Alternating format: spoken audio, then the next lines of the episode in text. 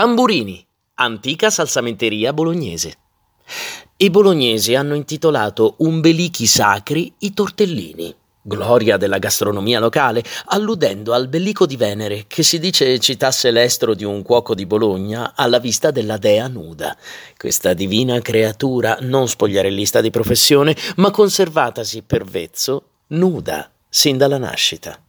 Alessandro Cervellati, opla, lo spogliarello.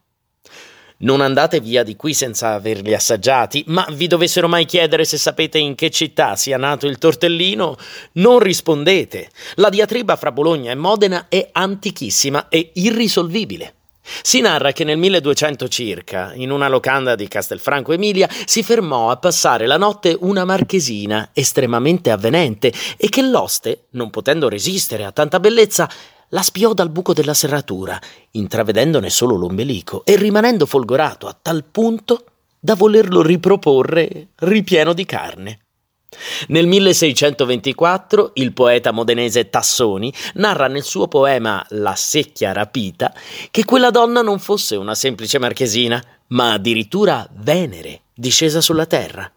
Sia come sia, da allora il tortellino è e sempre sarà il rapporto di amorosi sensi fra un fatto gastronomico e l'avvenenza femminile.